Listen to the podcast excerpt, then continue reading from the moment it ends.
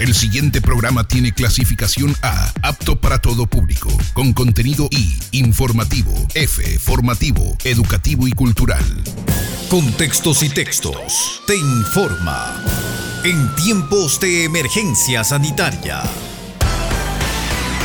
Saludos amigos oyentes, este sábado 25 de abril las autoridades no darán a conocer cifras oficiales de contagiados y fallecidos por COVID. Se adujo a que se están consolidando los datos a nivel nacional. La información hasta el viernes 24 daba cuenta de 22.719 casos confirmados y 576 personas fallecidas. Esa es información oficial. Asimismo, se señaló que estamos a punto de trasladarnos del aislamiento al distanciamiento social.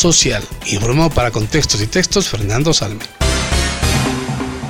Y ahora, el detalle de la información más destacada registrada en el Ecuador. Saludos amigos oyentes, UTC Radio te informa. Lenin Moreno confirmó que el 4 de mayo comenzará de forma ordenada la reactivación económica. El presidente de la República anunció este viernes 24 de abril los lineamientos para comenzar el próximo 4 de mayo la fase de distanciamiento social, decisión que afirmó se dio por varios parámetros que indicaron haber alcanzado la curva máxima de contagio, como la reducción del uso de la línea de emergencia 171 y la asistencia de atención hospitalaria, entre otras. Sin embargo, pidió a la ciudadanía no bajar la guardia. Por otro lado, dijo que las actividades académicas continúan suspendidas para todos los niveles, así como el funcionamiento de discotecas, restaurantes, entre otros. Además, continúa el cierre de las fronteras y transporte público. También mencionó que las actividades comerciales actuales, como farmacias, tiendas, etc., continuarán con la misma modalidad. Señaló que los distintos sectores productivos deberán crear sus protocolos de emergencia siguiendo de forma estricta los lineamientos dictados por el COE Nacional. Finalmente, Moreno aclaró que se mantiene el toque de queda de 2 de la tarde a 5 de la mañana, las restricciones vehiculares y la disposición para el uso obligatorio de mascarillas en lugares públicos. Noticia tomada de Diario El Comercio. Continuamos con la información. Donald Trump anunció que habló con Lenin Moreno y ofreció ayuda a Ecuador. El presidente de Estados Unidos, Donald Trump, anunció este viernes 24 de abril del 2020 en su cuenta de Twitter que mantuvo una conversación vía telefónica con el presidente ecuatoriano. Trump aseguró que Estados Unidos brindará ayuda a Ecuador para luchar contra la pandemia del coronavirus. Les enviaremos ventiladores necesarios con desesperación, de los que hemos fabricado muchos recientemente, señaló. Por otro lado, Moreno informó en cadena nacional haber conseguido apoyo social de Estados Unidos, como la donación de equipos médicos. Añadió que trabajará de forma conjunta con su homólogo en la creación de la Agenda para la Reactivación Económica. Aseguró que la Corporación Financiera para el Desarrollo de los Estados Unidos ha confirmado el apoyo de 300 millones de dólares que servirán para inyectar liquidación en las empresas que lleguen a acuerdos justos con sus trabajadores. Información tomada de Diario El Telégrafo. Seguimos informando.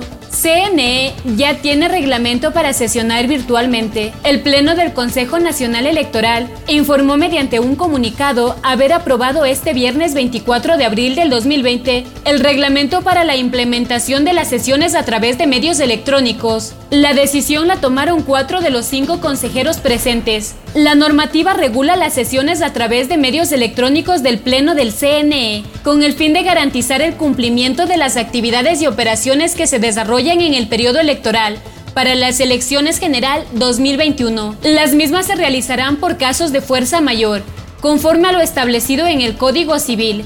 Las sesiones serán públicas y garantizarán la participación con voz y voto de los consejeros. Nota tomada de Diario El Universo. Más información. La participación estudiantil, requisito para obtener título de bachiller. El presidente de la República, Lenin Moreno, reformó el reglamento de la Ley Orgánica de Educación Intercultural. El decreto ejecutivo 1027 fue emitido la tarde de hoy, viernes 24 de abril del 2020. En la resolución del Ejecutivo se establecen cambios a dos artículos que modifican los requisitos para obtener el título de bachiller. El artículo 198, en el actual reglamento hay tres requerimientos que son ponderados para obtener una nota. El Ejecutivo aumentó uno de tal forma que la nota del examen de grado equivale al 20% y se añadirá la calificación del programa de participación estudiantil un 10%. Los estudiantes que no alcancen este puntaje mínimo tendrán la opción de rendir el examen de grado supletorio.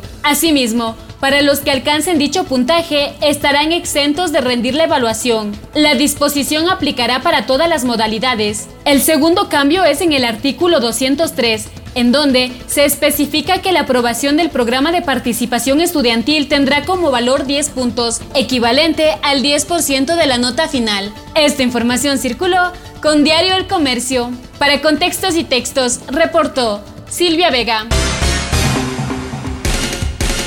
Saludos amigos oyentes. UTC Radio informa. El Ministerio de Agricultura y Ganadería informó en sus redes sociales este 24 de abril que un contenedor con más de 43 mil helados de Salcedo viajó a Estados Unidos, lo que abre paso a la exportación de lácteos. Por otra parte, en Salcedo, este viernes 24 de abril, médicos y técnicos de atención primaria del Centro de Salud realizaron visitas domiciliarias a pacientes en estado de vulnerabilidad en el sector San Andrés de Pilaló y San Miguel para ofrecerles atención, entregarles medicación y raciones alimenticias a las personas de escasos recursos. En otro ámbito de la información, el Ministerio de Inclusión Económica y Social, en coordinación con el Servicio Nacional de Gestión de Riesgos, por medio de sus redes sociales, informaron la entrega de 310 implementos para equipar los albergues temporales habilitados en las ciudades de Ambato, Riobamba, Latacunga y Puyo, a fin de acoger a personas en situación de movilidad humana, calle y medicidad durante esta emergencia sanitaria. José Antonio Romero, coordinador zonal 3 del MIES, señaló que dichos implementos se distribuirán en Ambato 50, Pastaza 30, Riobamba 30 y en La Tacunga 200. Nuestra prioridad es proteger la vida de quienes más lo necesitan. Al momento estamos equipando y ampliando los espacios con todos los insumos y alimentos que se requieren para brindar un ambiente digno en donde puedan permanecer durante la emergencia, acotó. Cada paquete consta de cama, colchón, juego de sábanas, dos almohadas y una cobija.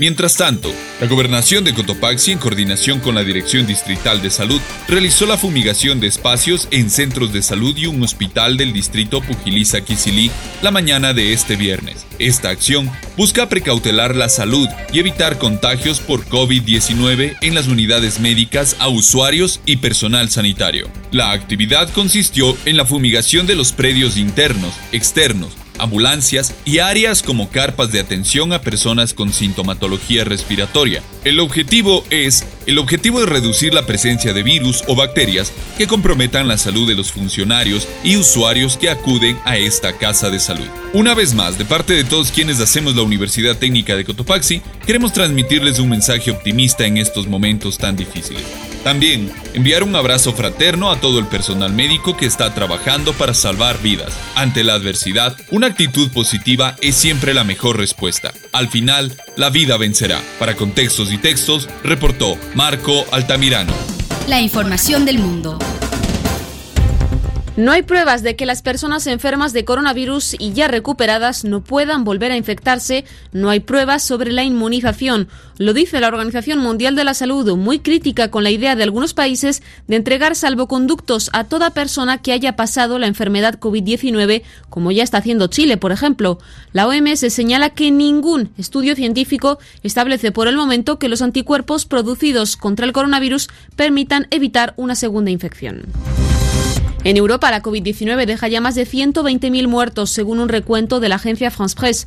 Hoy en España ha habido un ligero repunte en el número de fallecidos, 378, pero la tendencia es a la baja cuando el país entra en su séptima semana de confinamiento, que va a relajarse este lunes, permitiendo que los niños salgan a la calle durante una hora al día.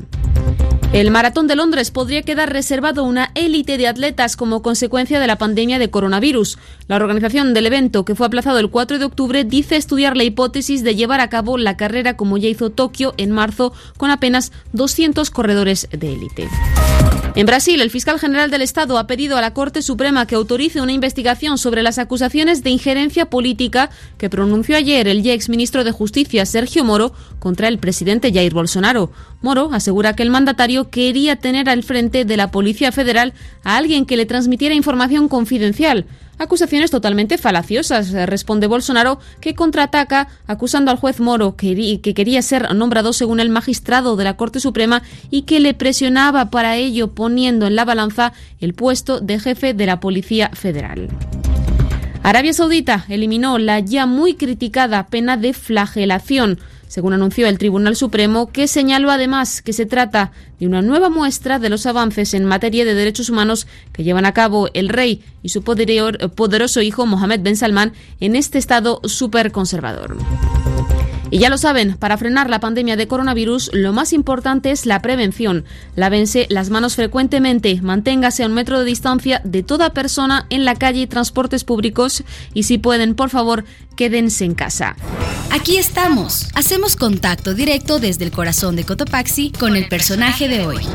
Saludamos a través de la línea telefónica al ingeniero Fernando Reyes. Él es eh, vicepresidente del Colegio de ingenieros, geólogos, minas, eh, petróleo y ambiental. Gracias, ingeniero, por atender esta llamada telefónica. Fernando Salme le saluda de UTC Radio en la provincia de Cotopaxi. Ingeniero, queremos, aprovechando su conocimiento, preguntarle, ¿considera usted que esta baja en el precio del petróleo, especialmente el ecuatoriano, es algo que se venía gestando, es algo eh, emergente, algo que no tiene una justificación lógica y además, ¿va a ser esto permanente o tiende a estabilizarse? Por favor. Bueno, buenas tardes a su audiencia. Muchas gracias en nombre de, nuestro colegio por la oportunidad que nos, dan y procedo a responderle. Bueno, es algo lo que ocurrió, ese, esa bajón que se tuvo a menos 37 dólares el precio de venta del crudo marcador WTI fue obedeció a que eh, debido a, la, pandemia del coronavirus eh, se redujo la demanda no solamente de petróleo sino también de combustibles lo cual todavía no se ha restablecido. Y eso obligó a que los tenedores de papeles relacionados con la venta de petróleo pues ellos tenían que para, para continuar con ese proceso, ellos tenían que deshacerse de los papeles que correspondían al, mes de mayo, porque al día siguiente ya se tenía que comprar los papeles correspondientes al, al mes de junio. Entonces e, es un asunto eminentemente de mercado, pero, pero nunca esperado debido a la reducción enorme de, la demanda de petróleo. Entonces, se, ha visto de que desde el día martes hasta acá se tiene una recuperación del WTI, hablemos en, ese sentido, porque es el crudo marcador para el petróleo ecuatoriano, pero no se está viendo de que se, se, tenga un crecimiento eh, más allá de lo, de lo que se esperaba como producto de que ya ah, algunos, eh, ya digamos, se compraron los papeles de junio y también como eh, la perspectiva de que desde el primero de junio haya, reducción de la producción del petróleo, principalmente del OPEP. Por ejemplo, ayer el WTI estaba a 16.50 dólares el barril, que no es el precio de venta de, petróleo ecuatoriano, sino que es 16.50 menos del castigo que es presumiblemente, digo presumiblemente porque no conocemos, es de 8 dólares del barril. Usted busque, ingresa a la página web de, de Petroecuador y no va a encontrar este tipo de información. Pero si es 8 dólares, entonces el precio de venta del petróleo ecuatoriano sería de 8.50, lo cual está a 45 dólares de diferencia con el precio de venta de 53,1 dólares por barril que estableció la, el Congreso, la, la Asamblea para el presupuesto de este año. Ahora, ¿qué perspectiva hay de que exista una recuperación?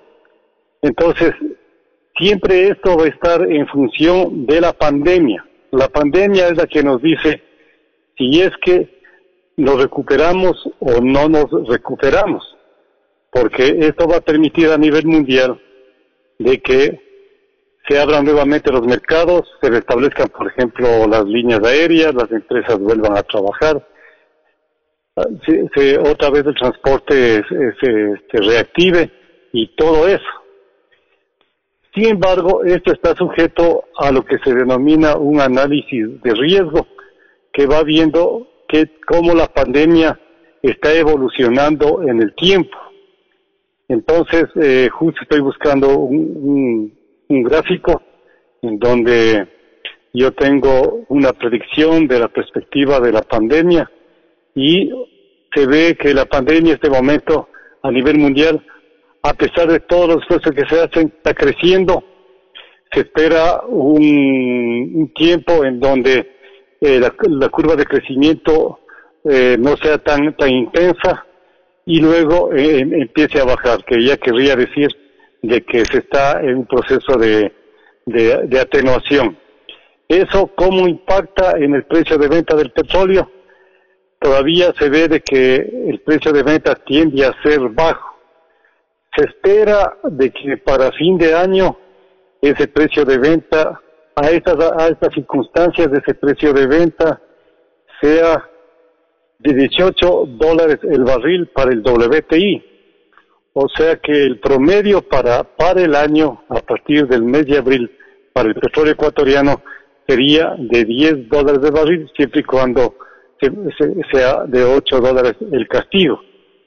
Entonces, la perspectiva de que, de que, de que suba para nosotros a 20 dólares, 30 dólares, depende del mercado, porque no solamente es un asunto de que eh, los dos oleoductos vuelvan a bombear, de que la, producción de petróleo en Amazonía se restablezca, sino que también a quienes están, están comprándonos del petróleo tengan suficiente capacidad de almacenamiento. Y para que esa capacidad de almacenamiento, principalmente en Estados Unidos, se restablezca y tomando en cuenta de que hay cientos de buques de alrededor de los Estados Unidos, de Sudamérica, de Europa, de Asia, que no solamente están en este momento eh, almacenando petróleo, sino que también están almacenando combustibles, gas de petróleo y todo eso, lleva a que, a que no se tenga pues con, con cierta propiedad la posibilidad de decir esto va a ocurrir de aquí en tres meses o seis meses. Ingeniero, un par de puntualizaciones, por favor, si es tan gentil. ¿Qué pasa con ese aparente eh, eh, rebrote de la economía en China, que sería uno de los indicadores, o más bien uno de los compradores de petróleo por naturaleza, nuestro petróleo, y nos ayudaría. ¿Qué pasa además con esos comentarios que hay sobre problemas bélicos en el Golfo, por supuesto, Estados Unidos de por medio? ¿Eso ayudaría en un momento determinado a que, así como cayó el precio, pueda elevarse por lo menos a márgenes aceptables? Bueno, eh, son, amenazas. Eh, nosotros sí, claro que se le vende a las empresas China y Petro-Tailandia nuestro petróleo, pero no va a China ese petróleo. Una parte de ese se vende a Petro Perú y otra parte de ese va al Golfo de México, a las refinerías que Estados Unidos tiene y que fueron diseñadas en parte para procesar el petróleo ecuatoriano desde cuando Texaco hizo el descubrimiento. Ahora el, el tema, el tema de, de algo de, de, perspectiva bélica en, en el Golfo, digamos, en, el Medio Oriente, pues lo, lo, que haría si es que se da alguna escaramuza o, o, se genera una, una guerra, pues significaría de que de que estaría mucho más lejos que la para que se tendría mucho más tiempo para que la demanda de petróleo y de combustibles se restablezca. Estas dos amenazas, el asunto bélico, el mantenimiento de la producción, si es que no hay reducción de parte del OPEP, y la, pandemia son las que están generando las condiciones como para que eh, no se tenga confianza sobre un valor definido respecto a cómo va a ir variando el precio de venta del petróleo. UTC dialoga con el ingeniero Fernando Reyes, vicepresidente del Colegio de Ingenieros Geólogos de Minas, Petróleo y Ambiental. Ingeniero, agradeciéndole por su participación, su conocimiento, una última inquietud. ¿No sería este el momento oportuno como para pensar en un cambio de matriz energética en el Ecuador, algo de lo que usted ha hecho investigaciones, sobre todo tomando en cuenta que el precio del petróleo desde hace por lo menos un par de décadas le tiene al Ecuador en un juego de, proyecciones y de reducciones presupuestarias porque en eso se ha basado la economía prácticamente del país los últimos años? Bueno, el, tema de la transición energética en términos simples implica de que los ecuatorianos programadamente establezcamos un plan de transición energética en donde vayamos viendo la reducción del consumo de combustibles, principalmente en el sistema de, transporte, y el crecimiento de las energías renovables, en particular la energía fotovoltaica, puesto que el país en todo su territorio tiene un potencial anual de la cantidad de 283 millones de barriles de petróleo equivalente, que es 90 millones más de barriles que los que se produjo el año anterior en la región amazónica. Ahora, no es un problema, usted vende petróleo y, y si no tiene capacidad de refinación, pues simplemente el petróleo no se venderá. Pero como nuestra producción y nuestras reservas tienden a ir a la baja, entonces eh, nosotros tenemos que ir extrayendo el petróleo que, que amerita ir extrayendo, pero haciendo un esfuerzo en reducir los costos porque el costo promedio de extraer un barril por año está en 22 dólares aproximadamente. Y si, y si no vendemos a más de 22 dólares, pues nosotros vamos a trabajar a Perry. Entonces, ese es un problema interno que tenemos que resolver y nosotros como colegio, la próxima semana vamos a enviar una carta al presidente Moreno y, y con copia al ministro de Energía también, para que para que ellos conozcan nuestro punto de vista y, claro, esa carta va a estar a disposición de la opinión pública y en general, ¿no? Ahora, ingeniero, se dice de parte del gobierno que es hora de eh, monetarizar, dicen ellos, algo que otros llaman privatizar las empresas estatales, entre ellas, pues, eh, en las joyas de la corona, como quien dice que sería la petrolera ecuatoriana, las petroleras ecuatorianas. ¿Cree usted que es el momento oportuno para este cambio? ¿Ustedes como expertos del tema apoyarían esta desmonetización? No, no estamos apoyando, eh, más que nada es un tema que tiene que riñe con la Constitución, no es que la Constitución hay como interpretarla, sino que obviamente lo único que permite es que, es la constitución es que se, se formen empresas mixtas. Pero quiero subrayar de que la renta petrolera por el tipo de contratación que se tiene de, servicios y por la importación de combustibles se viene reduciendo anualmente. A inicios, a fines del año anterior, se ubicaron aproximadamente 2.800 millones de barriles y apenas estaba yendo a cubrir el 8% del presupuesto del Estado. Pero con este bajón del precio de venta, con la reducción del consumo de combustibles aquí en el Ecuador, a lo mejor la venta petrolera no cubrirá más allá, no, no, no será más allá de 1.500 millones de dólares.